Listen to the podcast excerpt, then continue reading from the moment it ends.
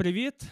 В ефірі «Самовивіз» – подкаст, у якому Свят та Юра говорять про те, як бути кращим другом самому собі. І сьогодні в нас в гостях Олександр Дмитрович. Ну та все вже, я чисто. Він взагалі казав, що ти цей, що ти Олегович. Я хоч я не закінчив, але... А, вибач.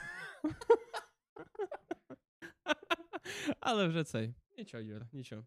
Та ні, продовжуй. Я думав, що ти на... Стендап-комік, ведучий, резидент Stand-Up Battle... На ведучому, я думав, ти закцентуєш увагу, вибач, що перебиваю. Ведучий твого весілля. І мого весілля, зокрема, так. Резидент Stand-Up Battle Club і ютубер.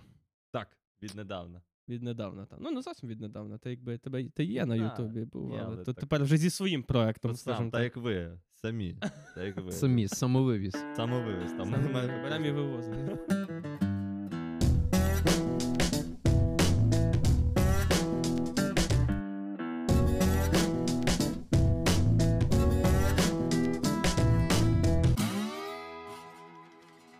Перше питання. Як прийшла в голову ідея спіздити шоу?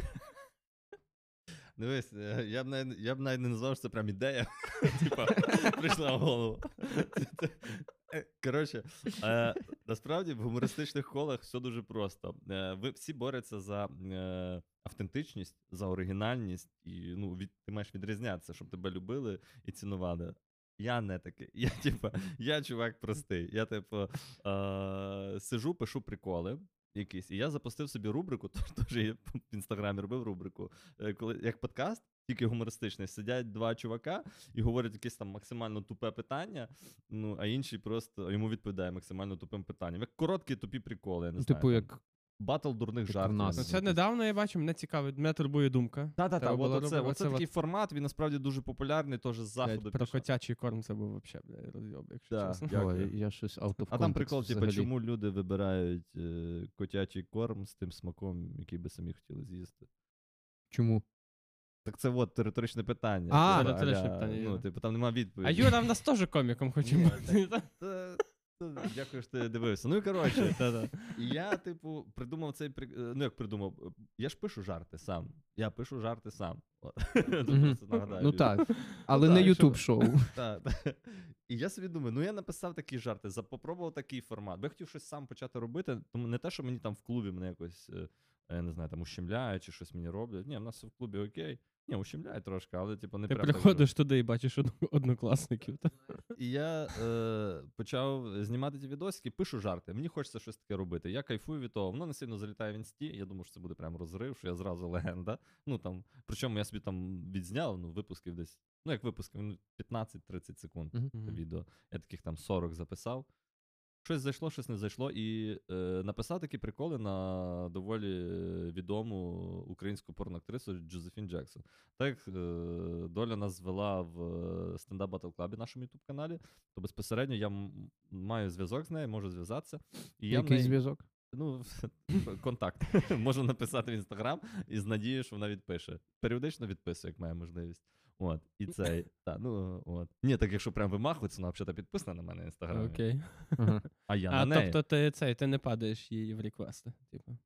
Ні. Ну, то вже навіть якби не було підписано. Ну, вже є переписка навіть мінімальна, типу, я вже прям так далеко пішов. Не знаю. Але не так далеко, як інші. Ні, не так далеко, не дуже далеко. А це твоя аура, розумієш? Вона якось так... Коли ти одружений, ти взагалі нікуди далеко ні з ким не можеш піти. Ти з любою дівчиною спілкуєшся по-діловому. І я, коротше, її запропонував, бо я хотів запросити когось не з коміків. Бо круто, коли сидять два коміки, ну, понятно. А коли хтось не комік сидить біля тебе, якусь таку фігню слухає, то цікавіше спостерігати за його реакцією, тому що, людині незручно, некомфортно. І я собі подумав, коли я написав жарти на неї, я поняв, що на неї нейтральні жарти для неї писати тупо, тому що в неї є вагома риса, по якій найбільше впізнають. Це саме порносфера, в якій вона працює. І прикольно, напевно, якусь все в ту тему накидати. І коли я вже накидав жартів в ту тему, я подумав, так а чого я просто пишу ті короткі відоси? Зніму я повний випуск, а шоу Зака Галіфіанакіса між двома папоротями я вже давним-давно знав. Я навіть знав, що є в Україні аналог... Курганний агрегат. Курганний агрегат знімали між двома українцями. Є один там ведучий, знімав варіант «Смажений вогник». Теж там є щось 3 випуска вже є. Є навіть Нікіта Добринін знімав аналог цього шоу. От, mm-hmm. Тобто в нього там теж є 1 випуск. І я собі подумав, вже всі то знімали, Саша, ну куди ти лізеш? Там ще плюс, якщо брати прям оригінальний жанр, ну то сам Зак Галіфіанакіс, оцей комік, що в, як там, Похмілля в Вегасі знімався, ну він мега харизматичний, він супер актор. Від нього всі ті тупі образливі питання виглядають нормально. А від, ну, він виглядає так, що він може питати. А від мене не виглядає нормально, тому що, ну, я занадто класичний тип, ну, типу, я не можу, ну, не можу. У нас є в команді от Вадим Дзьонько, mm-hmm. От Вадим Дзьонько, якби ставив такі запитання, вони якби не такі образливі були, чисто від того, він виглядає добряком. І я собі подумав, що раз я максимально не підходжу на цю роль, просто по всім канонам, то я це зроблю. Отак. Типа, ну...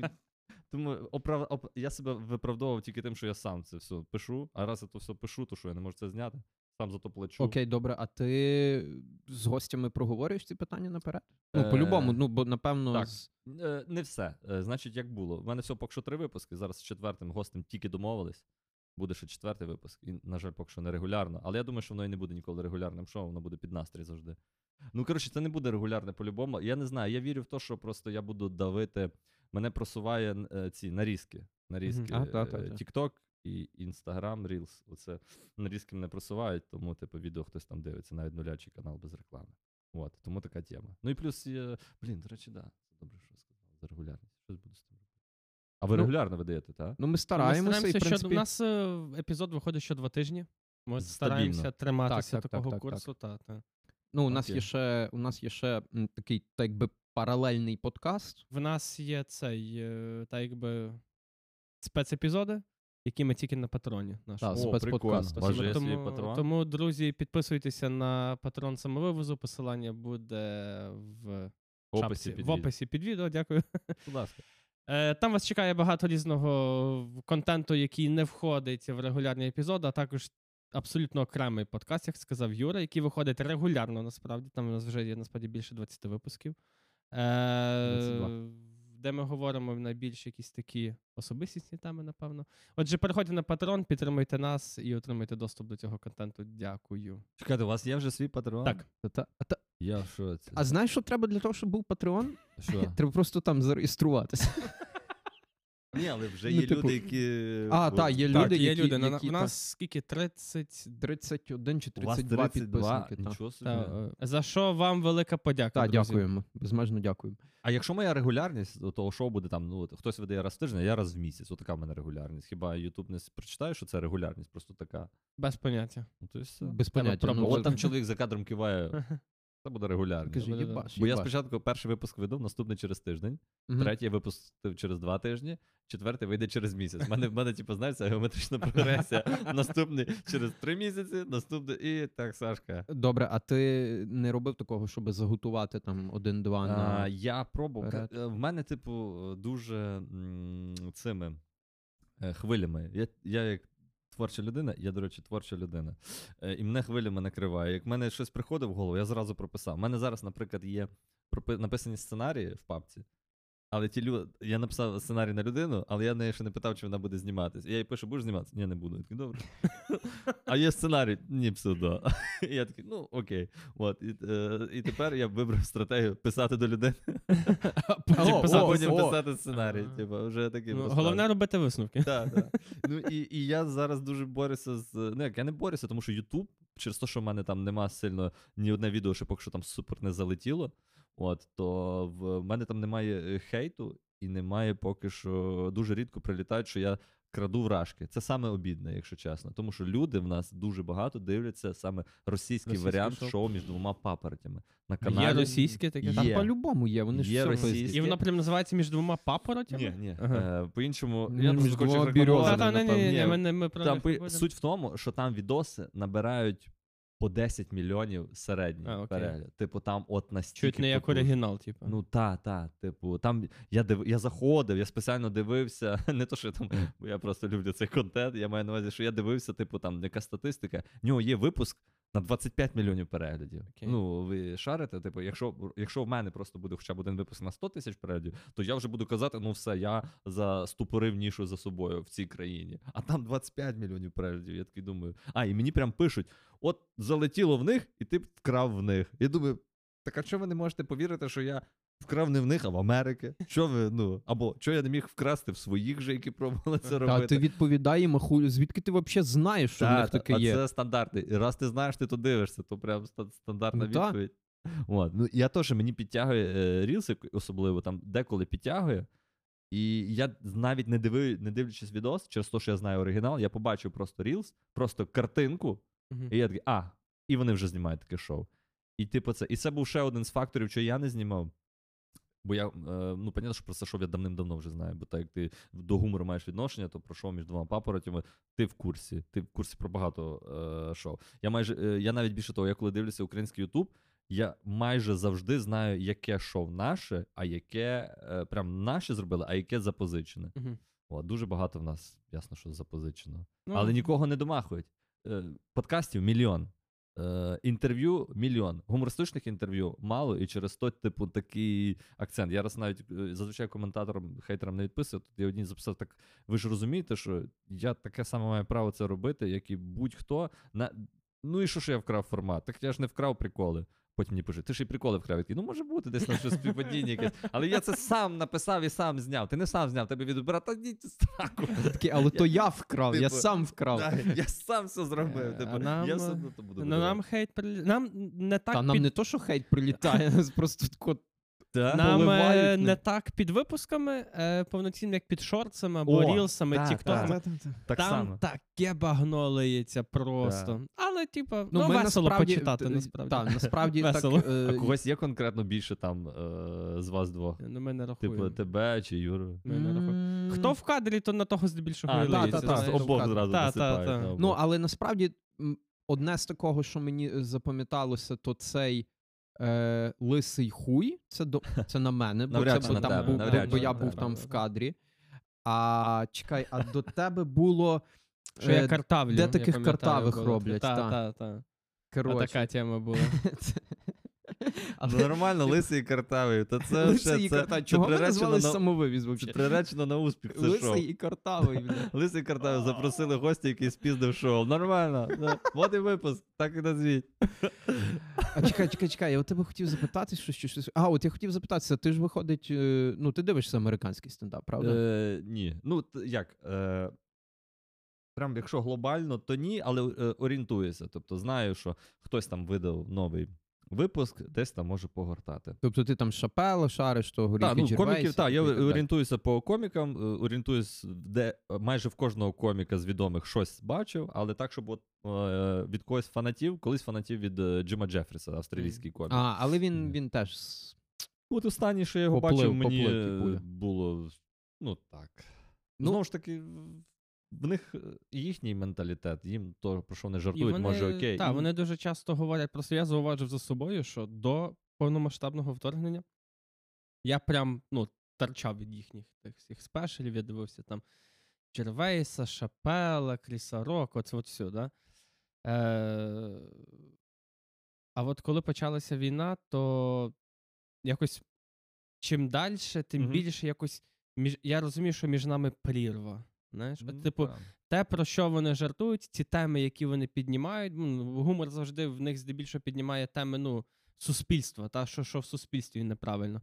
Я розумію, що, ну, між нами реально просто прірва, і воно реально не цікаво вже просто це слухати. Типу, їхні проблеми – це хуйня. Ну, не проблеми, типу. І воно вже якось аж не смішно з того, типу. І якось я за собою... І ще я думаю, тут ще є така штука, що... Якщо говорити про тих там мастодонтів американського стендапу, та, таких як той Шапел, Джервейс і так далі. От в обох недавно вийшли ті нові спешали на Нетфліксі. І я дивився їх обидва. Я насправді не додивився Джервейса, я додивився чисто з поваги Шапела, бо якось зі всіх він мені все-таки найбільше. Ну він мега крутий чувак. Я дивлюсь, і я просто вгадую панчлайни. Шариш? Так. Тому що настільки вони вже експлуатують ті гострі теми в їхньому суспільстві, що вони це роблять від виступу до виступу, і ти вже просто, от він починає говорити, і ти вже шариш приблизно, який буде жарт. Угу. З цими шорцами. От що я хотів сказати. Я взагалі не сюди хотів зайти. Ясно, да, я... Це понятно. Ти на нас глянув і тема. Я хотів сказати за шорти. Мені дуже подобається, коли люди пишуть... У мене недавно знайомий мені написав на якийсь там той Reels, там 60 секунд Reels, про щось там говорю, і він мені скидає його і каже, ну взагалі не дуже класно, тому що ну ви так якось там... дуже бігло проходитись по темі і якось не даєте контексту взагалі. Нормально. Я йому кажу, дядя, ну, це типу, це так має бути, типу, так задумано, воно так якби і називається шортс. Це типу як, ну, воно out of context для того, щоб заохочити тебе перейти і подивитись ціле відео. Він такий, ага, то є типа ціле відео. Він думав, що ми це робимо. Просто так шорти стругаємо, знаєш. Я кажу, так, є ціле відео. А ну скинь, я скидаю. І він мені пише, фу, блядь, я півтори години не буду дивитися, ви що, йобнулися, тільки довгі відео записувати. Мені, до речі, теж в шорці найбільше хейту прилітає. Там ну, суть інтерв'ю тих моїх, понятно, що це стьоп, іронія і ну, там, дуже сильно завуальовані образи. Але це все одно більше про гумор і стьоп. Типу, не там просто наглий попуск. І коли ти вирізаєш уривок, де там, типу, умовно, а що тебе в школі... В мене був Володя Жогла, і що ти там, умовно, в школі, що називали там жирним, там, типу, сальтесоном і так далі. Люди, типу, не викупають формату, хоча навіть шорти ріжу так, щоб зрозуміло, що це все гумор. І пишуть, а чому ви ображаєте типу, людину? А чому ви займаєтесь бодішеймінгом? А чому ви цей? А що ви з порноактрисою більше ні про що не могли поговорити? Чи так далі? І прям люди, ну типу... от.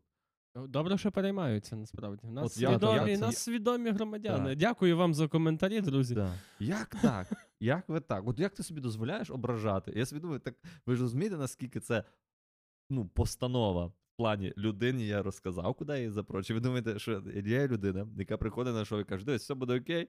Він сідає в кадр, дивись, ти долбойоб страшний, пішов нахуй, бля. Ну. О, до речі, хотів сказати... Така, я перепрошую, я ж не знав. Думав. Оце от Шимановського, так ото ти нахуй послав, то вже якось так було прямо. Занадто, мені так і написали, це дуже агресивно. То вже занадто. А там, ну, чуваки, гості мої бачать сценарій. Я їм показую, але не весь. Типу, я їм розповідаю каркас, де треба... Саме пікантне ти лишаєш. Умовно, жарти. От, наприклад, відео з Шимановським, що в мене було, перша половина відео, це його жива реакція на жарти, які він чує вперше. А, серйозно? Так, то оці рухи, ну, понятно, що ми це вже йому сказати, ти зараз з мене маєш зірвати одяг. Причому він з мене не з першого дублі його зірвав, його треба було скліпати знову назад, щоб він не міг його зірвати. Чи там, ну, отут ти маєш занести цю камеру, поставити то світло, чи тут ти маєш умовно підійти. Це проговорюється, ясно. Але от іменно перші текстові приколи, тут він сидів і кажу, не кажи, і кажу, добре, не кажу, і ми сидимо, я йому кажу приколи, і він от так як реагував, так я і але це... ну це теж він же якби включив. Ну, типу, ясно, тому що він знав, куди він іде, і він, ну, він, по-перше, актор, він так, викупає, що... Ну, так само Володя, він теж знав тільки оці перші жарти, ну, з Джозефіною, ну, чи з Юлею, як кому комфортніше, як ви її знаєте, як... Юлю чи як Джозефіну? Як Джозефіну, так. Ну, я взагалі з нею, ну, якби я не дивлюся з нею відео, трошки не мій формат, але... Не твій формат. Та-та-та. Ну, типу, відео, на яких є жінка... Ти любиш шорти, правильно? Плюс один. Будеш в коментарях відповідати. Ти знаєш, чим ти займаєшся? Ти займаєшся просуванням відео максимально. Типу, щоб його побачила більша кількість людей. Але не в ту сторону. Неважливо. Ти робиш так, щоб його захотіли подивитись, відправити друзям. Да, можливо, це буде без вподобайок, можливо. Але це перешлють, це покажуть, ну... Я стану знаменитим. Ти 100%. І ти зі мною. Дивись, скоріше за все, наступні випуски ти навіть і без нього будеш знімати. Там просто ти сідаєш в кадр, там тебе ж тільки будуть хотіти бачити. Я серйозно, це дуже круто. Або він просто свалить. Він сьогодні зранку мені сказав, що він знає вже, як це робити. Ага. Я йому розказав повністю. Ти знаєш схему, як свалити? Так. Прикольно. Ідеально знаєш. Ідеально знаю, так. Це вже навіть перевірена тактика, я б сказав так. От його, наприклад, захейтять. Так. Ну, наприклад, він хапає купу хейту. Так. Я записую відео. Так. Тому відео я поясню, що мене обманув. Так. Давлю на емоцію. Ні на що не схоже. А потім роблю своє власне соло-шоу. Таке в стилі late night. І, наприклад, в принципі... 21-21 можна назвати. Наприклад, і все. Ну. Поняв, круто. Очко-очко якраз так. Так, так. Це просто ти ще на тій хвилі, ти хорош. Ти хорош. Очко-очко, теж гарне відео. А це ви були такі, знаєш, типу, дань нашому з тобою шоу, знаєш, очко-очко. Ні, сьогодні тут як мінімум 3 очка. Так, ну так, але по замовчуванню. По замовчуванню 2. Так, та, ми в 2 руки. Так би мовити. В 2 руки. Супер. Супер. Все, я не знаю, як це зупинити, боже мій. Розкажи, будь ласка, хто ти за освітою? Так. І як ти попав в комедію? Все дуже просто. За освітою я поліграфіст. Уф. Що це? Що це? Будь-що, якщо ви бачили, книжки бачили? Це поліграфія, газети. Ага, а я думав, що це щось... Та нас ти не зважай. Це поліграфія. Я думав, що це щось з детектором брехні. Ага, це теж поліграфія, є поліграф, та це теж поліграф він називається. Там стоять. Поліграфія, насправді, якщо прямо по-сучасному говорити, це багато, що навіть ті люди, що займаються дизайном в програмах, їх навчають в нашій академії друкарства. Типу сидіти в... щось там, чи фотошопити, ну і так далі це робити. Це все може бути відноситись до поліграфії. Але якщо там базово, то, типу, що таке саме примітивне розуміння, щось, ми маємо щось надрукувати. Зазвичай це якась, типу, текстова продукція, там, від буклетика до книги, до банера і так далі. Ну, але зараз так, як там, технології пішли вперед, тому, відповідно, і заклад запровадив і, типу, багато сучасних, типу, професій, але під егідою поліграфії. Отак от. Оце я поліграфіст. Тому і в комедію я зрозумів, що в якийсь момент я зрозумів, що, можливо, на цьому я не розбагатію. Я подумав, що я розбагатію на комедії. Як виявилося, з поліграфією було більше шансів, мені здається. Реально. От. Я і за освітою кандидат технічних наук. Це зараз по-новому доктор філософії. Доктор філософії, так. Я дуже, типу, прям розумний. У мене мама в деканаті просто. Я прям... Я реально дуже освічений. Ти кандидат технічних наук. Так воно звучить. Захистив дисертацію, кандидат технічних наук. Це дуже, А, ну, про що твоя дисертація? Прошу. Ну, типу, можу тобі сказати, якщо коротко, типу, про те, як удосконалення технології маркування продукції штрих-кодами. Маркування, так, штрих-код. Да, то ти придумав QR-коди? Ні, та де, якби я придумав QR-коди, пацани, яка комедія? Я би крав шоу, чи що? Ні, QR-код не я придумав. Коротше, є варіанти, знову ж таки, там, типу, я робив якісь навіть патенти на корисну модель, типу, щось таке, але воно все в такому вузькому дуже сегменті. Одним словом, я не змінив хід історії поліграфії, але трошечки там, певно, новизну ввів. Певно, але дуже таку, отак. Умовно, навіть не пів кроку вперед. Навіть, ну, такі... Щось зробив. Я щось не знаю тепер, що далі говорити. А комедія як? Да, Ні, ну я так умовно вчений. Я от в тому-то знаю конкретно в тій дисертації, орієнтуюсь, але загально не дуже сильно. А в комедію як? В комедію пішов, тому що коли вчився в академії на поліграфіста, то... Так я поліграфіста говорю, вона ж не так говориться, але кажу на поліграфіста. На поліграфа, може. Ні, не то я пішов грати в КВН, студентський КВН пішов грати у Львові. І все, мені сподобалось. Я просто прийшов туди, я думав, що там гроші. Я прийшов перший раз до чувака на студентський КВН, до головного, я кажу, слухай, скільки платять за перемогу в фіналі? Він полахав мені, каже, чуєш, ти білети продавай, які гроші, хто до тебе прийде, ти чмо. Я такий, ну та... От, і все, ми пограли цю штуку, мені сподобалось, і почав грати ліга. Так склалося, що в КВН як такий я не пограв, тому що почалася війна, і з 14-го року, з 15-го у нас вже з'явилася Ліга Сміху, і я вже почав грати в регіональні Ліги Сміху і так далі, і потім мені сказали, що ще можна стендапом займатися, розуміючі люди, і отак от воно все закрутилося, почав виступати, щось писати. Перший жарт я тиряв з інтернету. Я прийшов прямо от, я прийшов на редактуру. Це на КВН чи на стендапі? На КВН, от прямо, от, я просто ніколи не писав гумор. Я прийшов, відкрив, колись був такий паблік, клуб брутальних чоловіків. О, так, от, і взяв першу сторінку, відкрив, і взяв жарти, і я прийшов на редактуру, і кажу, ну от я такі жарти написав, тіп на мене дивиться. Я навіть можу сказати, з якого сайту ти їх взяв і з якої сторінки, з першої. сука, навіть не з другої. Ну, типа, ти навіть не заморочуєшся, щоб хоч чуть-чуть далі пошукати. Так на другій вже не смішні просто. Так, так, чи хоч з третій. Ну, і, типу... Але мені сподобалось, кайф оце виходити, виступати. Ну, дуже страшно. Дуже страшно. Але перший раз, коли я вийшов, я зразу забув текст. Я знав ідеально, напевно, те. Я виходжу, кажу, добрий вечір. І все забуваю. Весь текст, який має говорити далі. І такий, як ваш настрій? І такий думаю, о, я вже в той момент зрозумів, я ще й ведучий буду, нічого такий. Коли текст забуваєш, питаєш, як ваш настрій? Це. І все, і мені дуже сподобалось на сцені, коли тобі аплодують за твої приколи, прикольне відчуття, гарне. І якось воно пішло. А скільки років саме стендапом ти вже займаєшся? Ну, одним словом, треба рахувати, напевно, з 14-го. Воно все разом пішло. Я пробував, бо я перший раз я виступив зі стендапом, колись було гумористичне шоу «Ай смішно». Я знаю. Це легендарний був, я не знаю, це був львівський комеді-клаб, якщо так можна сказати. Через те, що там були і дуети, і стендап-коміки, і люди з монологами, де виходив просто написав щось там і розказував.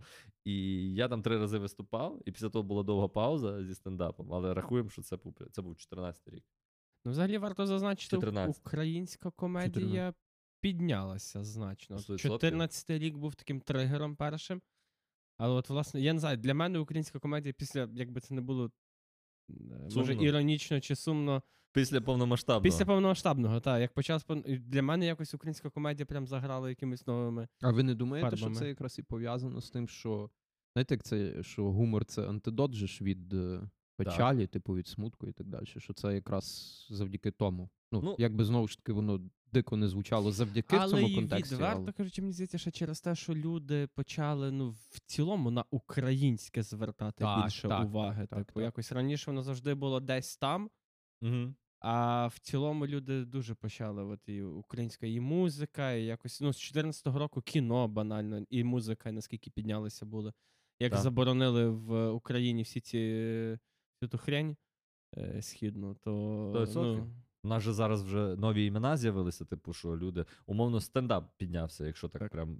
Бо якщо говорити про там командні види гумору, то там якогось зросту такого не сильно піднялося. Ну, типу, умовно, такі проекти, як «Квартал 95», їхній вчинний квартал, він втратив. Потім такі там, умовно, хтось дивився колись... Дізель-шоу. Варіати, Варіати вже нема. Варіати теж проєкту. Зараз по-іншому називаються. І там якогось скачка не відбулося. А от по стендапу відбувся, бо просто звернули увагу на те, що в нас, виявляється, є. І серед тих, що є прям люди, які на хорошому рівні можуть, і навіть, навіть не хорошому, на високому рівні, можуть щось робити прям круте, якісне, щоб люди такі, вау, то в нас і свої зірки можуть з'явитися. А хто твій, до речі, улюблений? Стендап-комік? З українських, власне. Або топ-3, наприклад. Так, ні, я прям улюблений. Ну, крім тебе, сумушу. Ну, та ясно, що я так і хотів сказати. Тоді 2. Топ-2. Ну, давай. Тоді топ-2. О, ну, в мене ще альтер-его є, я ведучий. Тоді одного хоча б. Ну, так ось одного назви. О, ні, якщо говорити з тих, просто не можу за всі говорити, мені просто особисто, хто мені найбільше подобає, бо мені імпонує просто людина, я в реальному житті товаришую і, приємний, це Антон Тимошенко, на мою думку. Саме, якщо по Україні говорити. Але так, якщо я колись стану супер-мега відомим, то я завжди буду нахвалювати Stand-Up Battle Club, наш клуб і наших пацанів, тому що там трушний гумор. Він просто ніколи на сцену не попадає, він завжди за кулісами. На сцену ми завжди з якоїсь залупи виходимо. Але ні, останній, наприклад, зараз вийшов сольник в Бодьки Вахнича з нашого клубу. Сповідь лікаря. Ну, він уже... Він сколихнув навіть наш канал, який трошки просів. Він вже почав, пробив це... Ну, не дно пробив, а пробив це. Добре, що ти це сказав раніше, ніж я. Навпаки, вибив нас з такого мінімального дна, затища, не знаю, як це назвати. І він прям гарно набирає. Я думаю, що в нього там доволі швидко 100 тисяч переглядів буде, то що навіть тижня не пройшло. Що відосик крутий. Я собі його додавив переглянути пізніше, я прям виділю собі вечірочок. Круто, що в одну... Можна подивитися. Це хороша реклама, знаєш, така пацанська. Можеш дивитися. Будь ласка, гляньте, будь ласка. Можеш дивитися. Ні, коротше, ми можемо. Просто ми ще не зробили, але ми можемо. А так з тих, що вже є і хтось щось робив, то Антон. Мене на роботі просили запитати тебе одне питання. Давай. Ти справді в тюрмі виступав? Так. Це трушна історія. Трушна історія. Я їздив, я домовлявся.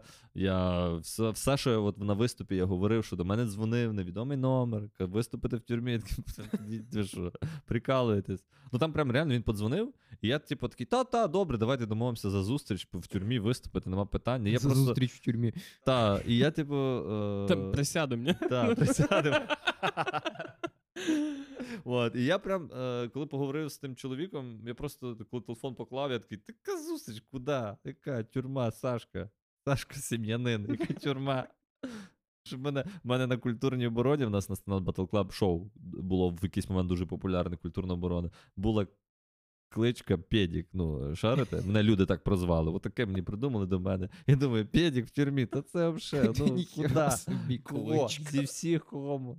Я не буду задавати питань, щоб знов не заходити на цей ґрунт. Ні, я розумію. Люди придумали, що весело. Суть в тому, вони донатили за це. Типу, в нас, якби, щоб написати образу, треба задонатити 200 гривень. І люди не соромились. Тому я, грубо кажучи, я своєю кличкою приніс багато користі. Мене там хвалили, Саша своїм очком захистив багато людей, прикрив багато людей. Як бути п'єдіком і приносити багато користі. Так, ну коротше, такі були це. Таку кличку мав. А що, в нас вже це заборонене слово теж? Та ні. Ні, та ж ми про кличку, ми говоримо просто про... Це типу про конкретне слово. Конкретне слово, яке використовувалось. Ну, бо це ж як цитата. Я ж не можу перекручувати. Мені ж таке слово писали. Ми називаємо об'єкт. Мені досі це пишуть. Дякую. Що ти п'єдік? Ні, вже типу з поваги до мене пишуть Дмитрович не гей. Не гей. Ага. Типу вже отак. Змінили думку. А гроші скидають? Змінили якусь думку. Що? Гроші вже не скидають. Я вже деколи кажу, то вже напишіть щось, скиньте гроші. От. Того це. Блін, я взагалі про що я говорив? Я ж не туди... Тюрма. Так. От. І все, я поїхав, дійсно виступав і спілкувався з цим, з департаменту, як там, нагляду за відбуванням покарання. Я з ними говорив, їздив на зустрічі, вони мені прям пояснювали, як говорити, що там буде відбуватися, покажемо тобі екскурсію. І це взаємовигідна, я собі побачив, що це взаємовигідна двіжуха. Тому що я, по-перше, займуся якоюсь цікавою соціальною діяльністю, підтримую, я не знаю, ну підтримую цей департамент. А з другої сторони, в мене буде цікавий досвід, який не пережив на той момент жодний стендап-комік в Україні. Тому що вже зараз є стендап-коміки, які теж виступали в тюрмі. Але я себе грію думкою, саме смішне, що відос на Ютубі не залетів, і люди не знають, що я перший стендап-комік в Україні, який виступав в тюрмі. Той відос, ти це розказуєш, так? Так. Подивіться. Ну, скільки стендап... Але це про те, що навіть у нас жанр не настільки ще, сам стендап ще не настільки розкручений, щоб люди вже були настільки вибагливі. Зараз люди, там, умовно, в нас хоча б смішного хочуть знайти. А от оце, умовно, там, в Америці люди, ну, вже смішного, просто не цікаво, вже розкажи нам про тюрму, чи розкажи нам про то, тематичне, воно завжди цікаві. А там є в Штатах якийсь комік, він темношкірий. Він прям сидів, щось там років 5-6. І він, прям в нього там є цілий стендап, де він розповідає, як його там дуже сильно злив був один охоронець. І він прям зробив заточку, і він прям знав, коли це станеться, що він його заріже там в цій тюрмі. Але його, типу, напарник, ну не напарник, як по кімнаті, типу, сусід, його все-таки відмовив то робити, типу, і цей. Так, я не знаю, скільки то правда, наскільки краще ні. Краще пиши стендап. Але, типу, блін, нам насправді Ігор може сказати, наш друг, бо то він мені включав це. Нічого. Я думав, він може розказати, як то зробити. Як заточку зробити? А ти не знаєш? Ні. З зубної щітки? А ти знаєш, як заточку зробити? Так, я знаю, як заточку. Не знаю, як свалити, знаю, як заточку зробити. Людина готується. Я тобі потім розкажу, Юра, як заточку робити. А ти коли-небудь це робив сам? Ну, я пробував, так. Ти пробував? Ну, я чисто дома попробував, чи це реально. Чисто попробував. Угу. Слухай, ну ти не скучно живеш. Погано. А ти, ну, ти як? Я заточку не пробував. Ні? А чого? Тож пацани нормальні, дивись, всі заточку пробують. Я в тюрмі був, там, ну, давайте говорити відверто. Якщо дуже сильно захочеш, то з одною щіткою навіть не загостривши можна завалити людину. Типа, так, що, ну, так. Типа... І в тюрмі так роблять, до речі. Ну, типу, зачистити їй зуби до смерті. Так, ти ні грама не лякаєш, якщо чесно. Але ти правий, напевно, можна. Отже, так. Так, і тюрма. Так, не здивуєш. А мене в Америці веселив цей факт, що є комік, який їздив по тюрмах, і він виступав жорстко. Типу він виходив перед в'язнями і типу з розряду, що ви підари? Хто сьогодні в сраку валився? Ну типу так. І вони га! І тобто там така культура, що вони ще з того сміялися. Коли я приїхав в тюрму, я так не говорив. Ну треба обережно. Я ще так культурно не виступав. Мені здається, якби я мав стендап в церкві, то це було б десь так культурно, десь отак. Я боявся будь-щось кривим сказати, бо я думаю, ну воно, кажу, теж. Ну, хтось з них, ну, вийти може, розумієте? І я не хочу бути в пам'яті тіпом, який там насипав. Що ти? А чого це ви на стільцях сидите? Вас що, сраки не болять? Чи щось в тому дусі? Ну, типу, я не міг собі дозволити такого сказати, навіть якщо я думав. Але ти ж готував цей жарт. Ні, в мене був жарт, який я сказав. Поаплодуйте, хто сюди прийшов по своїй волі. Оце єдиний жарт, який я сказав. Це да. І це мені порадили ці наглядачі. Скажи, це прикол. Це теж зі марком, так? Так, скажи. З іронією, так? А як до життя? Ну там просто ще й тюрма пом'якшеного режиму. Типу я не бачу... Суворий режим мені показали відділення, там все сумно. Там типу вбивці.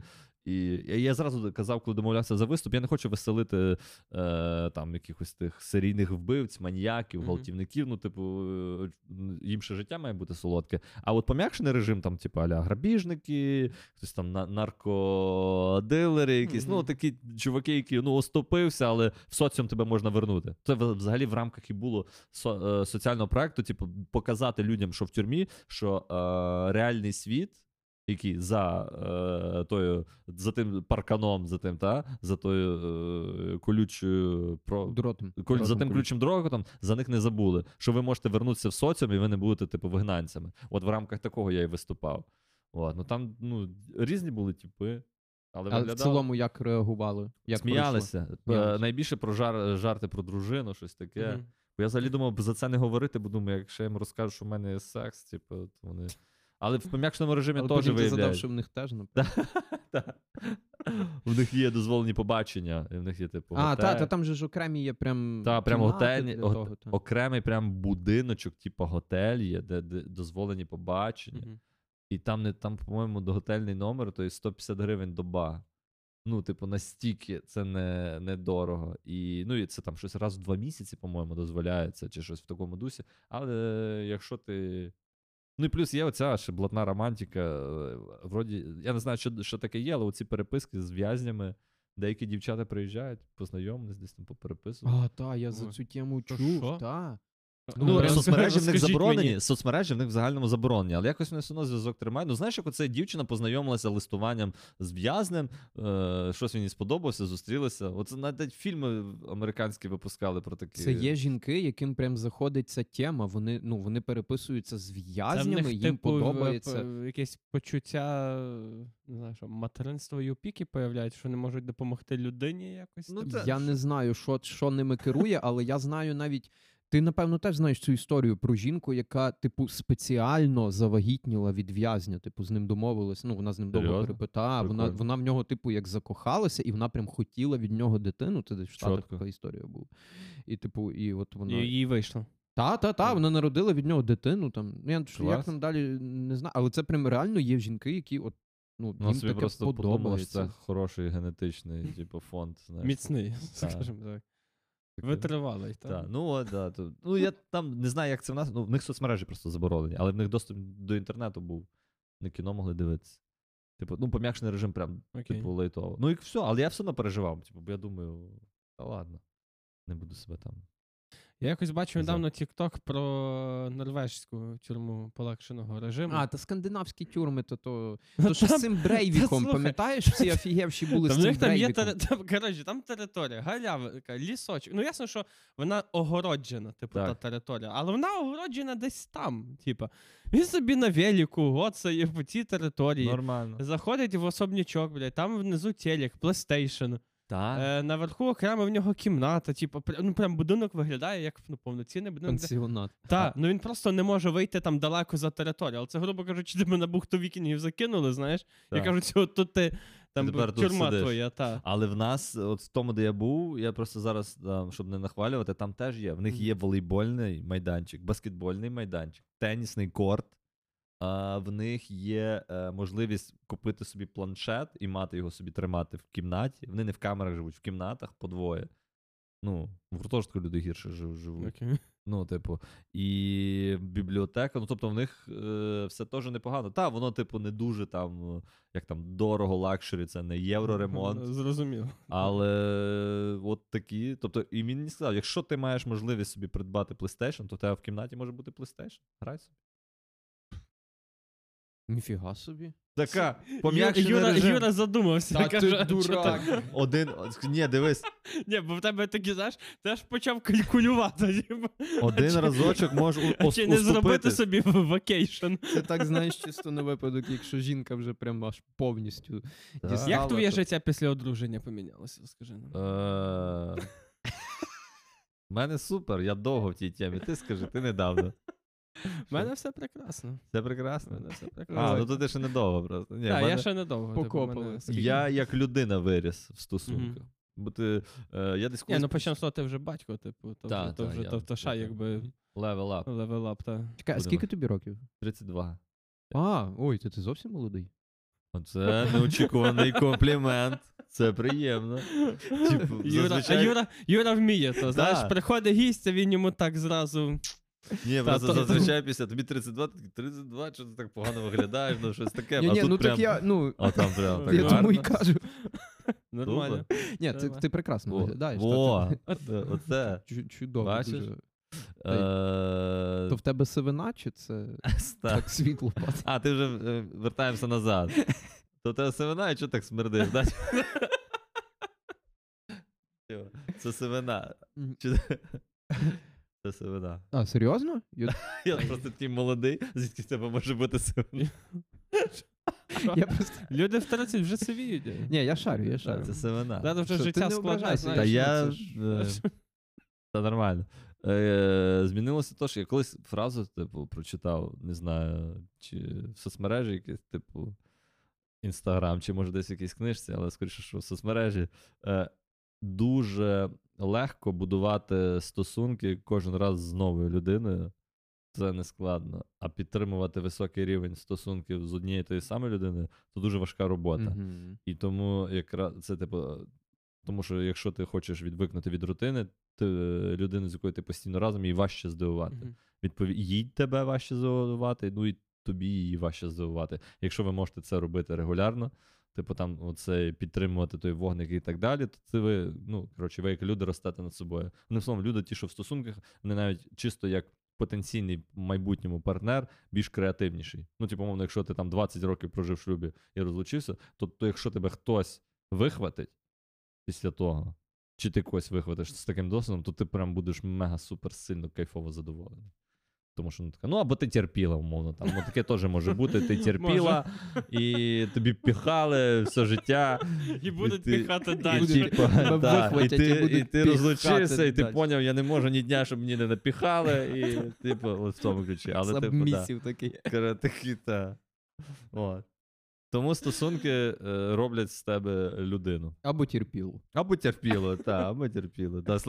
Коротше, слабохарактерного, задавленого, який боїться щось сказати. В моєму випадку людину. Я хочу це так думати. Я з тобою повністю згоден, насправді. Це дійсно набагато важче перебувати в стосунках і їх прям, ну, щоб підтримувати їх якісними, підтримувати їх хорошими, і щоб у вас все було добре. Ну як, не все було добре, не буває все добре весь час, але... Тримати ці стосунки, їх розвивати, типу розвиватися самому, ну це прям Це прям скіл, і це такий один з найважчих скілів, напевно, в житті. Я, якщо чесно, я так деколи собі задумуюсь, ну, якби не було в мене, ну, моєї дружини, ну, і типу, бо я, мене так, знаєш, як вийшло, я десь півроку як одружений, але ми вже 8-й рік разом.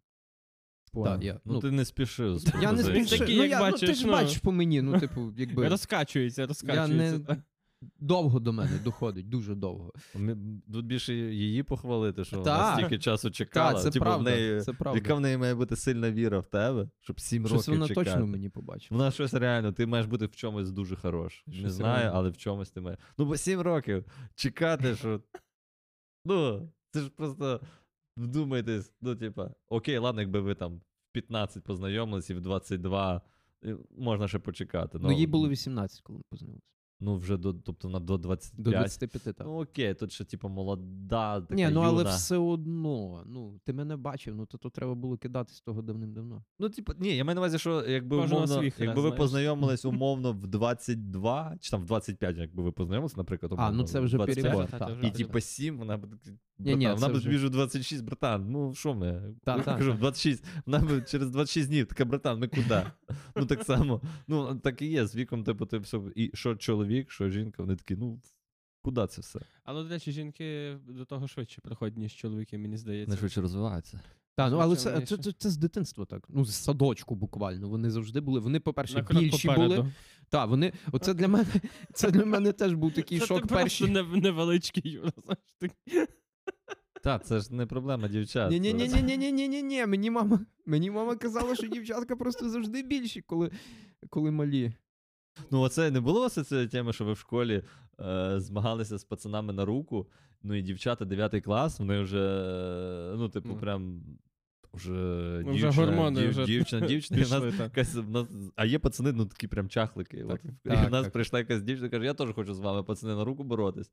І попала іменно на того чахлика. І тіпа заборола дівчина, і всі такі, ну, і я такий, йо-моє. А я стою, і всі лахають з нього. А я не лахав, бо я думаю, було б, що до мене черга не дійшла з нею бороти. Там мене зламали, я би просто зразу клеймо дівчина поборола хлопця.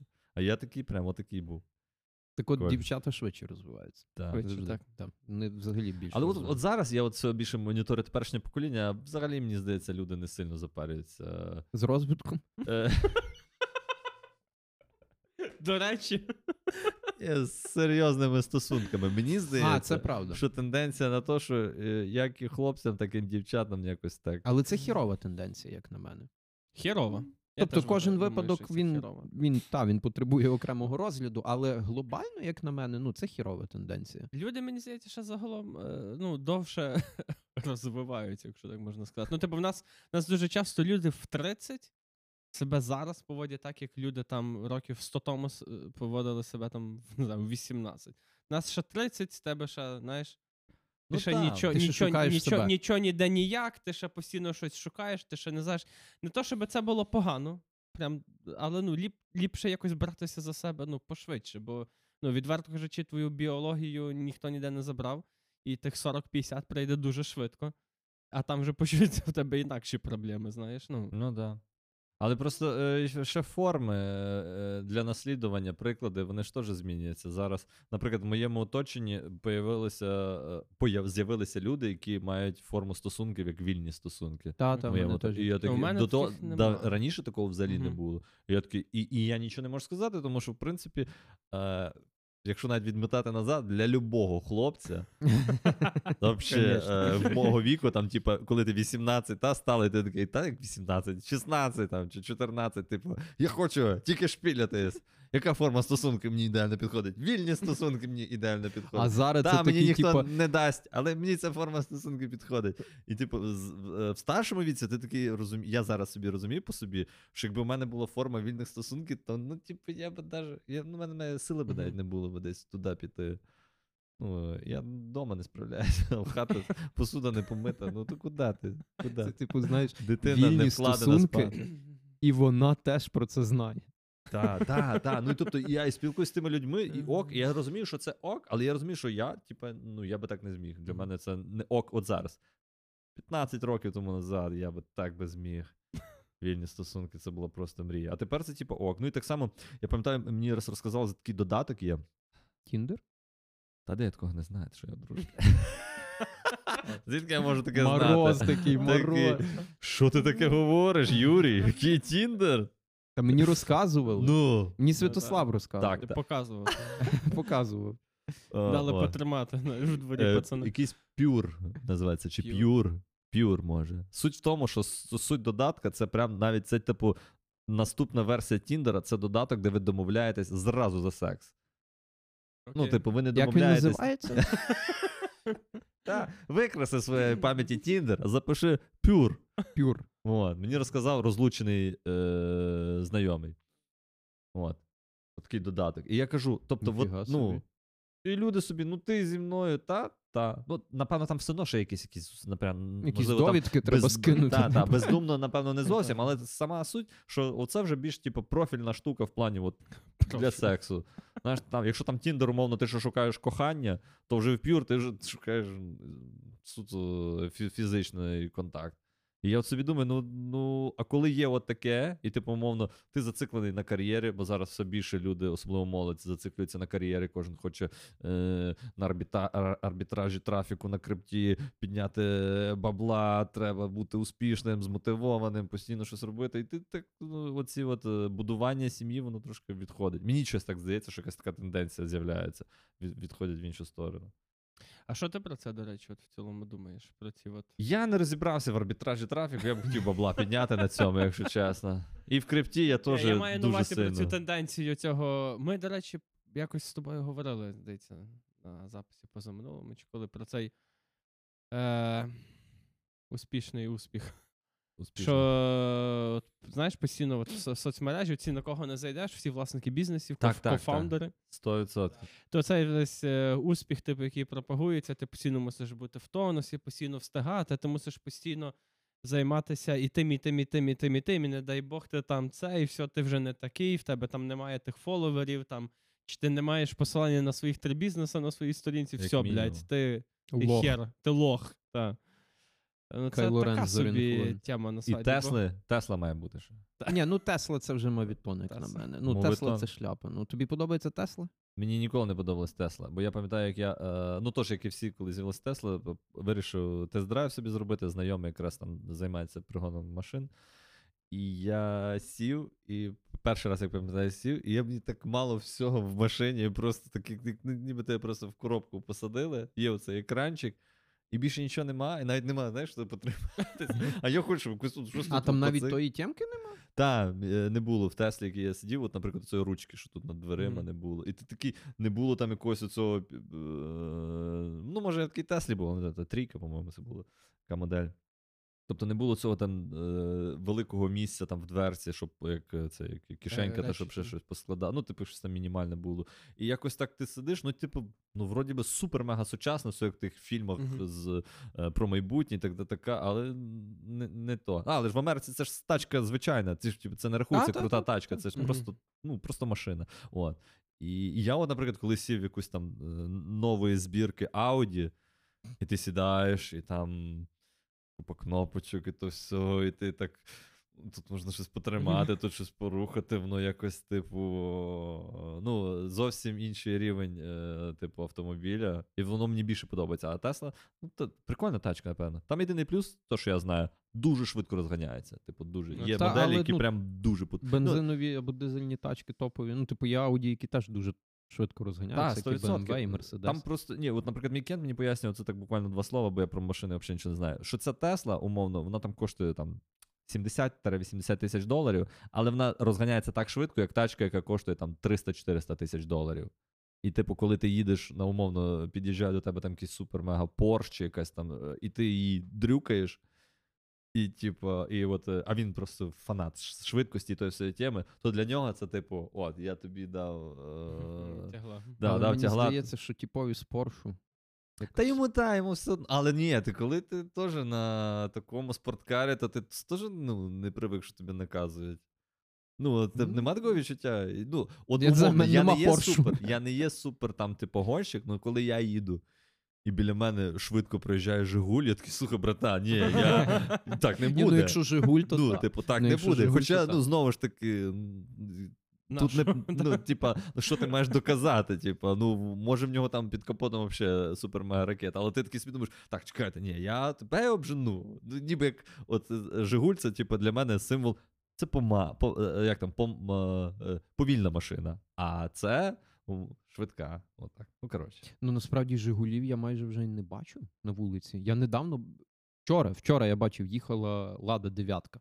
Ну, дев'ятки ще трохи є, насправді. Ну, я не знаю, я на неї, я аж отак, типу, я аж провів її поглядом. Я таксі Волгу бачив недавно в центрі. Волга є чорна така. Вона стоїть на проспекті Свободи, там регулярно чувак приймає пасажирів. Та-та-та. Кагебіська, да? Така, та-та-та. Але та кагебіська старіша, це що така Волжава-Волжава. Та-та, не оця, що вже ФСБшна. Те, що не, як я поняв, та.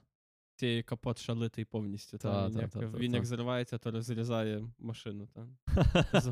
Ви шарите ті теми, що колись типу була проблема, що от в машини, навіть американські старі, там всякі ті кадилаки і так далі. Типу, ну тоді якось не сильно переживали за безпеку. Ну і робили кузов, робили капот.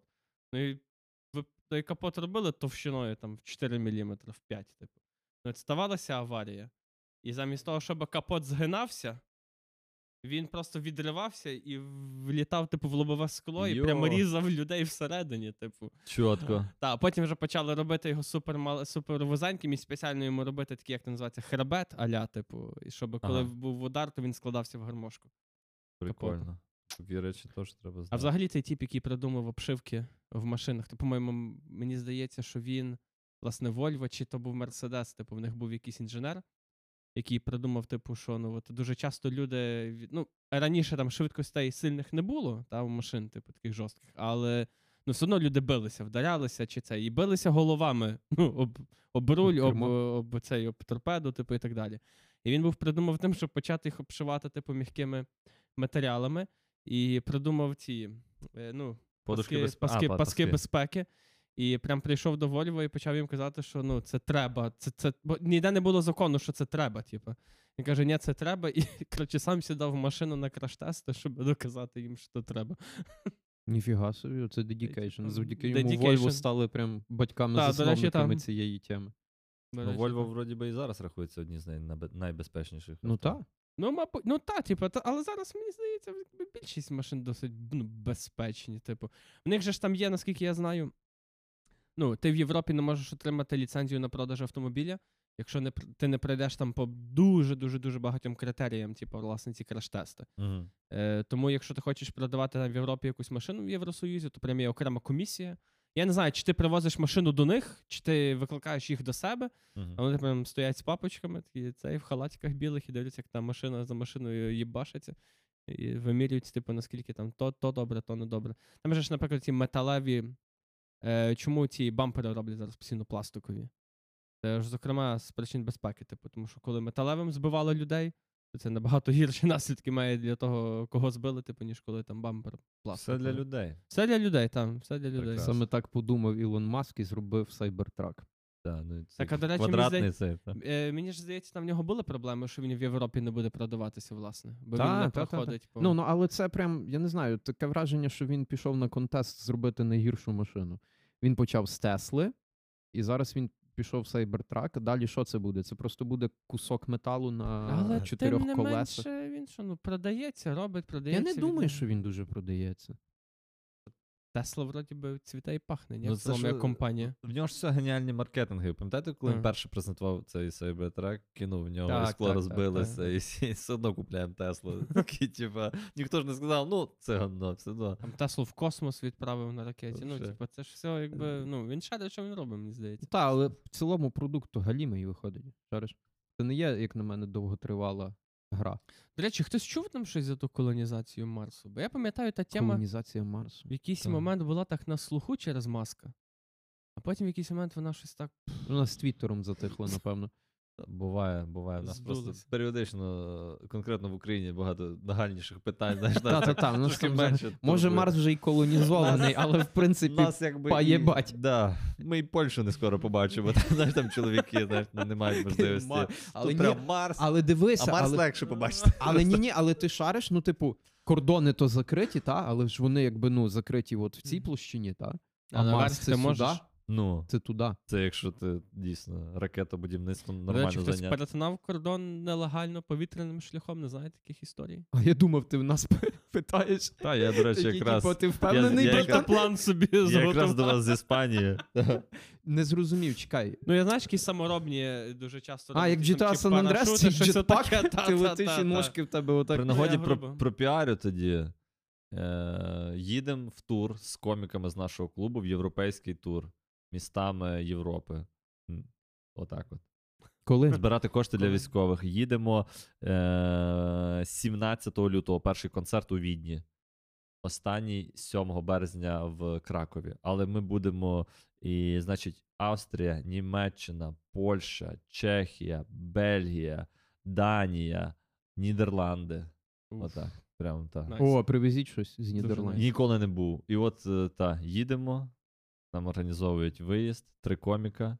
Дай вгадаю, і... ти, Дзюнько і Вахт. Так, я Дзюнько і Вахт. І організовують в'їзд назад, відповідно. Ну, тобто, я вертаюсь. Типу, я не буду тим типом, який... Ну, я поняв, що Європа без мене не справиться. Не щегель. Ми прям їдемо, це тип легенда. Мені хтось, я просто зараз за ним не стежу, але мені хтось розказував, що він зараз робить, ну, я вважаю, що це дуже смішно, якийсь там, ну, типу, як прикол, оцінює в сторіс найпіздатіші сйоби з України. Типу, знаєте, ця інформація, був цей журналіст з якогось телеканалу, він типу аля виїхав на якусь прес-конференцію чи куди, і такий, ну, друзі, я тут повинен працювати, я не повернусь.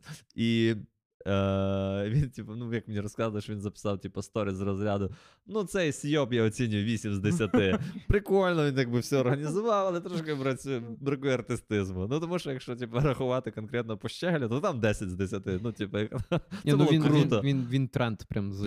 Він так і лишився, да, за кордоном? Він зараз, здається, в Штатах. Я, на жаль, не знаю. Я, знову ж таки, цю інформацію, що я вам доніс, це вже такий трошечки поломаний телефон, тому, можливо, і в тому, що я сказав, там супербагато правди немає. Наскільки я чув, Капиця так само, чи Капиця він так само свалив? Так, я просто не знаю, хто це, але походу це з його... Ну, типу, оцей Сракадупа, там же ще один з ними, то він, походу, просто... У мене є просто товариш, який, ну, фоловить їх на Патреоні. Тобто він їм гроші платить. От, і це, до речі, до теми треш-контенту, про який ми говорили були з Богданом, що, типу, ну, от є люди, яким прям ця тема, от їм по темі. І, коротше, вони дуже круті були на Патреоні. Я не знаю, може і зараз досі круті. Вони прям, от, і знаєш... от він в курсі, що в них, знаєш? І він каже, що Щегель і Капиця, походу, зараз в Штатах якимось, типу, як доставщиками їжі працюють. Прикольно. Щось таке. А оцей інший з ними, той третій тіп, то він мав свалити, але він щось йому не вдалося. Він не встиг свалити. Пацан. І от вони про це гонять, типу, на тому Патреоні. Що, типу, ти лишився в Україні. Тобі навіть 0 з 10 за сьоп. Не зміг нічого, навіть не спробував. Хоч би б десь річку переплив. Ну, та. Ну, коротше, у нас буде тур, ми збираємо кошти для військових, одразу будемо закуповувати автомобілі.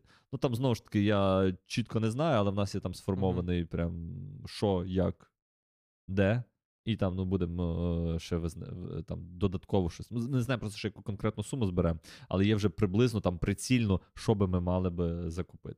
У вас є посилання на квитки якісь? Та, є посилання на квитки. Це будуть смішні концерти, нова програма. Все, що нема на Ютубі. А нарешті щось смішне буде? Ну, нове. Ні, там буде чітко, веземо туди. Та й тим більше, пацани вже раз їздили, я не їздив за кордон. І вертались, що важливо. То казали, що публіка, там ж наші, ті, що приходять, дуже, дуже прикольні, дуже адекватні. Донатять, що цікаво. Але лишній раз їм нагадати, що треба донатити. Теж ніколи не лишній. Знаєш, коли ти там і облаштувався за кордоном, і такий, ну, та я вже...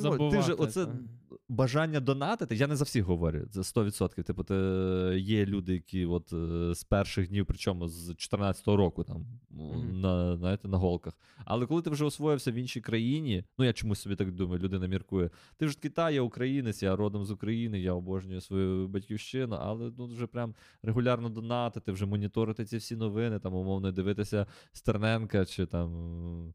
не дай Бог, телемарафон і так далі. Ну, ти вже це все якось от туди. Типу такий, ну та шкода, дуже шкода, але я тут. Я будую свої плани. Тому приїхати і нагадати: хлопці, дайте бабла! І дівчата, дайте бабла, бо в нас тут ще питання не закриті. І... Отак. Бо якось нам один коментар написали: вони і так задонатять. І я такий думаю, можливо. Хулі, типу, хулі ви їдете? Вони і так задонатять. Що буде з них збирати? Я думаю, ти знаєш, коли очна ставка, я просто сам коли сиджу на концерті, і я от бачу людину, роблю аукціон, і я бачу, що ну, деколи донатор, який, типу, сидів, ну він не планував взагалі нічого донатити. А ти його щось трошки, типу там, та давай, та ти же ж, от, наприклад, айтішник, та ти айтішник, ти гроші заробляєш купа. А це така маніпуляція. Ти дай бабла, тобі що, срака в теплі сиди, дай гроші, підтримай військових, що ти, давай сюди, дивись, кольцо золоте, гроші маєш. Типа, да, і він, типа, не планував, такий, окей, добре, тримайте. І він не віддасть супер-мега велику суму, яка його там зруйнує його сімейний бюджет, але, типу, і отак приїхати. Воно, мені здається, що воно типу, працює вживу. Навіть я, коли був на концерті в Бодьки Вахнича, він в Києві був, ми просто теж в Києві якийсь там мали виступ, приїхали, і він щось там лот розірвав, я задонатив. Хоча я і не планував задонати, але він якось так сказав, задонатив. Такий, добре, все, я задонатив. Ну, я так доначу регулярно, але типу, я навіть задонатив на тому аукціоні, на якому і не думав донатити. Я так собі купив був піджак недавно.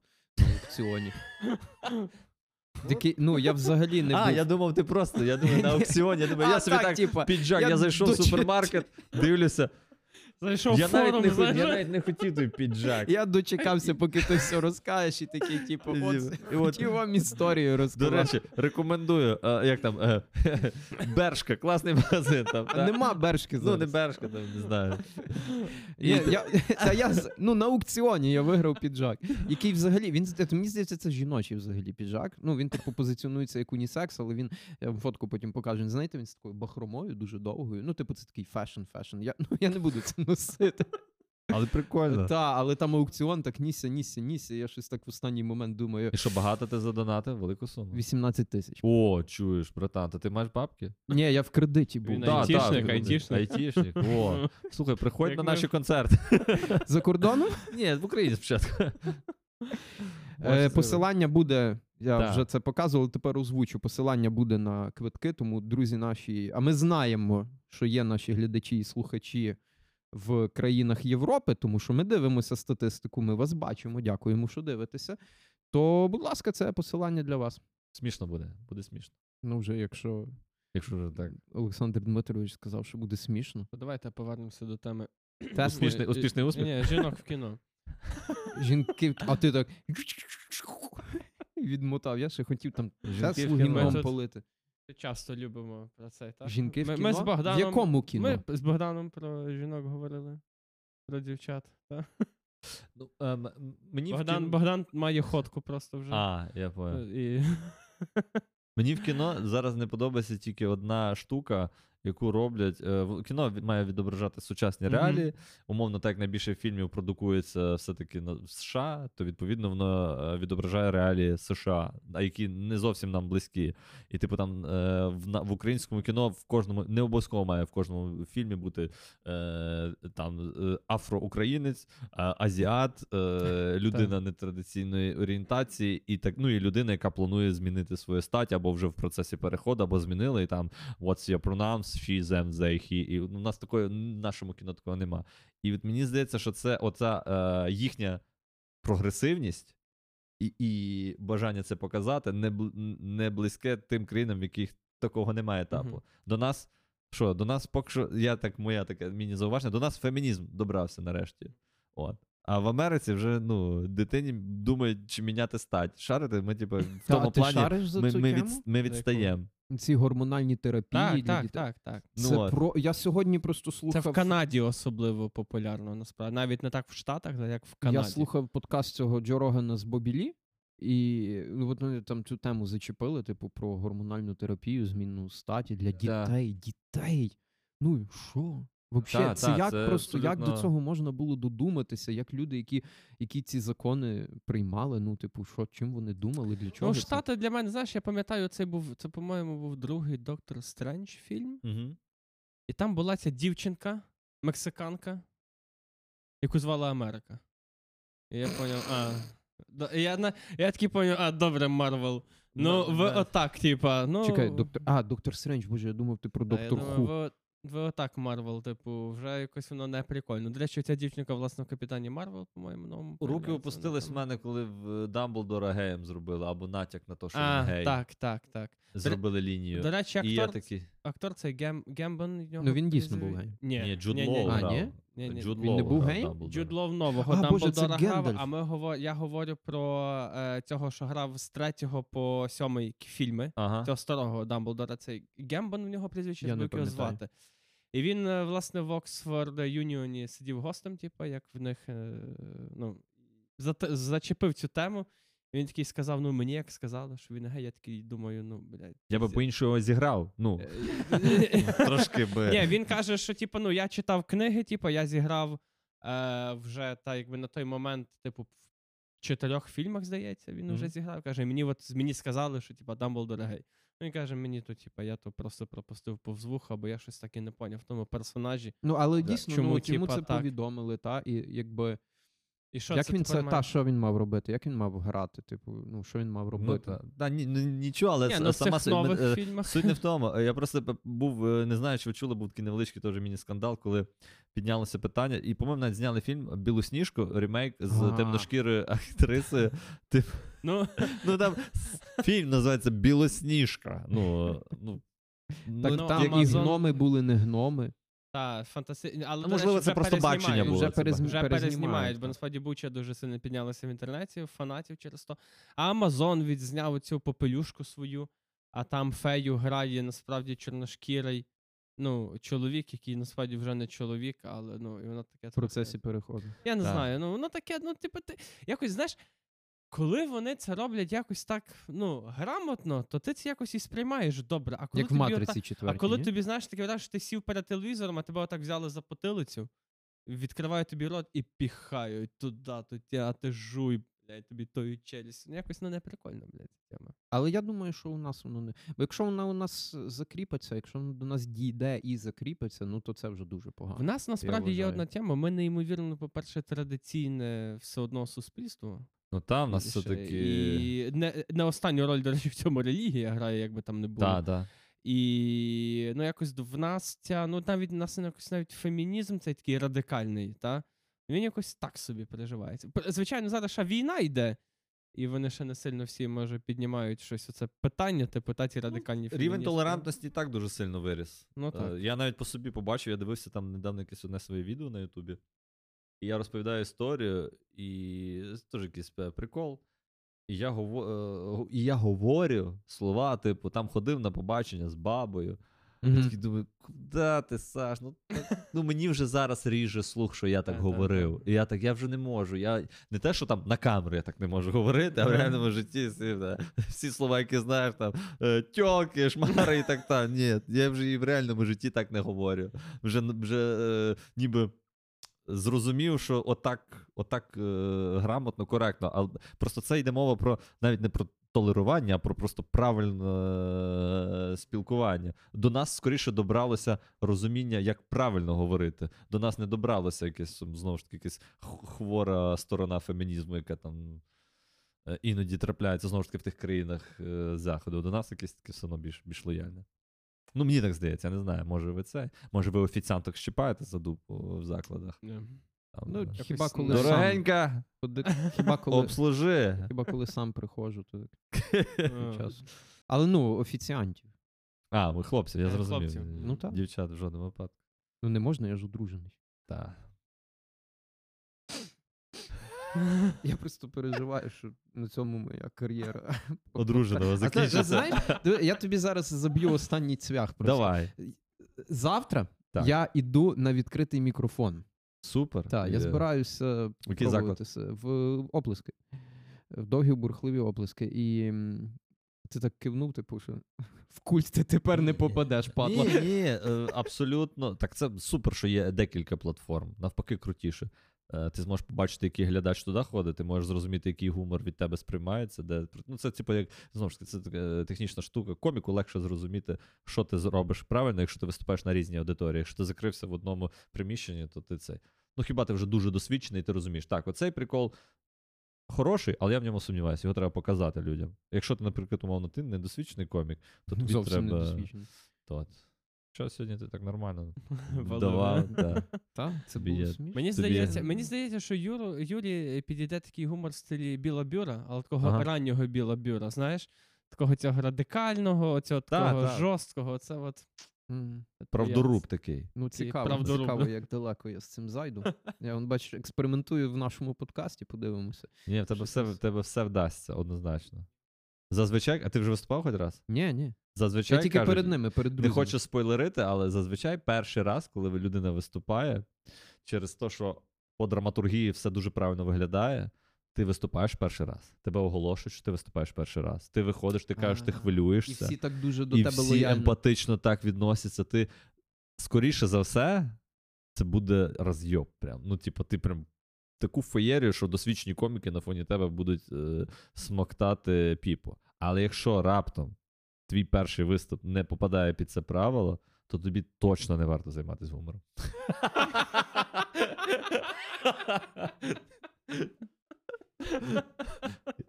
От я тебе змотивував.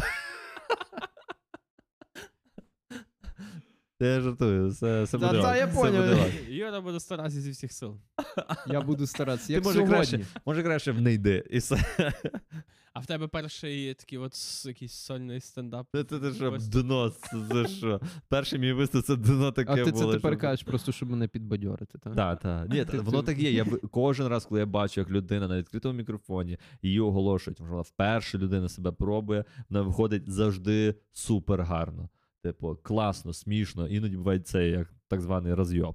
В мене залупа коня. Просто зразу ж вийшов, 5 хвилин, один раз засміялися. Один раз. І то, бо сказали, ну він же йде, нарешті. Окей, а ти от, ти коли цим починав займатися, власне, в стендап? Ти прям розумів, що ти підеш далі в цьому? Абсолютно. Чи ти хотів, от спробую, подивлюсь, як піде? Кент сказав, давай попробую, чого ні.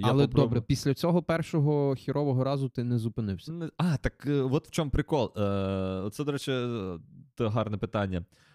Коли я взагалі пішов в КВН, і мені сказали, нема грошей, братан, які гроші, ти що, це самодіяльність просто, щось робимо, все майже на благодійних засадах, просто щоб рух якийсь відбувався, щоб молодь там умовно чимось займалася. Я виступив, і після того, як оцей процес, коли ти збирався з якимись тіпами, дівчатами, ви писали якісь жарти, ви щось придумали, якісь сценки, мені настільки це сподобалася ця двіжуха, що я такий думав, що в мене вперше в житті з'явилося, мені на той момент був 21 рік, хобі, на яке, от трушне хобі, типу, яке я з задоволенням провожу час. Тобто, якщо мені хтось, сьогодні треба зібратися, пописати матеріал, я такий, ні, я був, це круто, це прикольно. І в мене був цей азарт, щось ходити, щось таке робити, і особливо ця винагорода, оце сміх глядача. Тому от, коли в мене зі стендапом не вийшло, я точно розумів, що я напишу ще тоді щось, докажу собі, що я зможу. Не зайшло то, я напишу ще щось. Не зайшло, я напишу ще щось. І я собі придумав, от воно так, в такому ключі. Тобто це трушне хобі. І я тоді ще того не розумів, але я от нащупав то, що чим я буду займатися скоріше за все вже протягом всього свого життя. Не знаю, по якій кількості насичення. Я ще там пару років почекаю, якщо до якогось супер рівня не дойду, який би задовольняв мої амбіції. Поліграфія. То поліграфія, звичайно.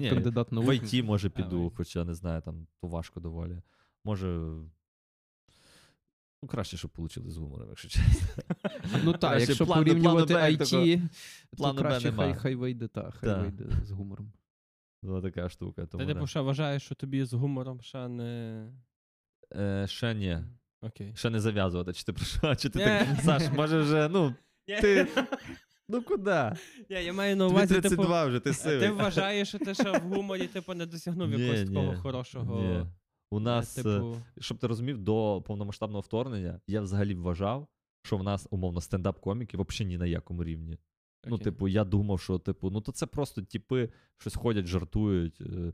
Що для мене рівень? Рівень – це твоя впізнаваність, якась співставлена зі твоїми гонорарами. Тобто, якщо комік заробляє нормальні гроші, Мені навіть не було стільки важливо, наскільки ти відомий. Якщо, наприклад, ти за свій виступ можеш брати за 20 хвилин, сказати, ну, друзі, я менше, ніж за $1000 не буду виступати, то тоді це вже, це вже про якийсь рівень говорить.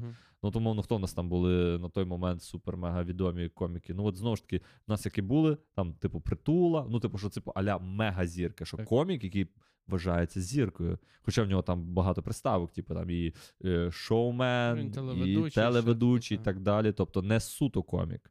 Тобто в нього, хоча якби комедія це то, з чого основа ми в принципі його дізналися. Так само там умовно Зеленський. Так само комедія ніби основа, але крім того всього дуже, ну ясно, коли ти розвиваєшся, в тебе це всі додатки додаються. Але отак ніби, щоб стендапер настільки розкрутився, що потім став тим і тим і тим. Ну там знову ж таки в стендаперів з заходу там теж різні, багато різних шляхів. Але от суть в тому, що в нас от такого рівня, типу зірка коміка, на той момент, особливо зі стендапу, ну не було, ну ніхто, ну хто. Типу, от вже от зараз вони, типу, з'являються. І то я вважаю, що ці, от, умовно, навіть той самий Антон, він уже зірка, але я ще не вважаю, що він от прям такий, знаєш, що з любого, на любому застіллі будь-якої вікової категорії знають, що це за чувак. От, умовно, той самий Притула за будь-яким столом знають, що це за чувак. Чи молода, чи доросла аудиторія сидить. З Антоном, мені здається, що були б якісь питання. Ну, може, я не правий. Може, я там, моє соцопитування ні. Тому от якогось рівня якби я досяг. А це напишіть нам в коментарі, будь ласка, чи ви знаєте Антона Тимошенка? Я думаю, знають. Ні, ну, точно знають. Але... зробимо цей. Та ніхто не напише нічого в коментарі. Просто я так пишу, може раптом хтось напише. Що так серйозно до того? Тригерне, знаєш, написати хоч щось.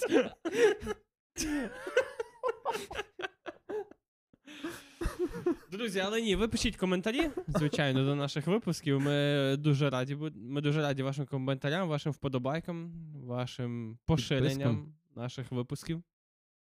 І ми, напевно, дякуємо. Напевно? Ну, не напевно. Не можеш не дякувати, Юра. Насправді, так. Ти сам вирішуєш, як тобі комфортно. Саша, все. Чуєш? Мені сказали, я сам вирішую. Добре. Ну, все, йди. Я вирішую. Ти бачиш, ти вже готовий до виступу. Мені сказали, я сам вирішую. Того я сам вирішую. Бо мені сказали. Це як я, в мене так в сімейному житті. Та-та, я розумію. Мені сказали. Мені сказали, я сам. Теж, ну, в сімейному житті.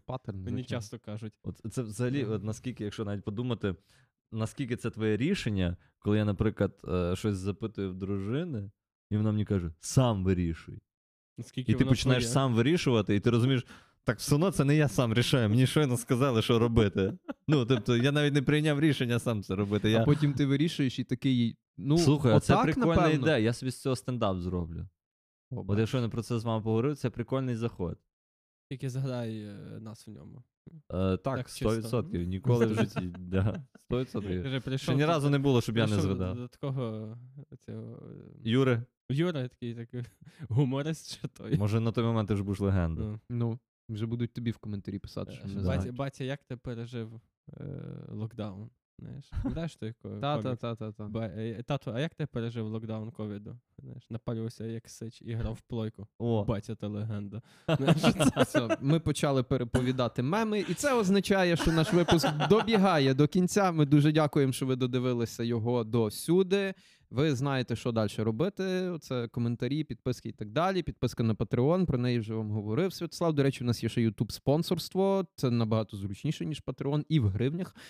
Тут є десь тут є кнопочка спонсорувати, тому ви знаєте, що робити. І ми дуже дякуємо тобі, Олександр. Що прийшов до нас. Це було дуже класна розмова. Давно я так не сміявся, насправді. Так, це була класна розмова. Дякую, що прийшов. Ні, це все твоя аура. Дякую, хлопці. Дякую.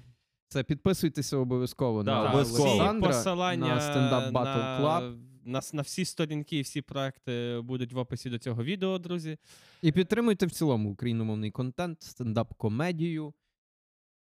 І на все добре. Па-па. Па-па. Хорошо, все добре.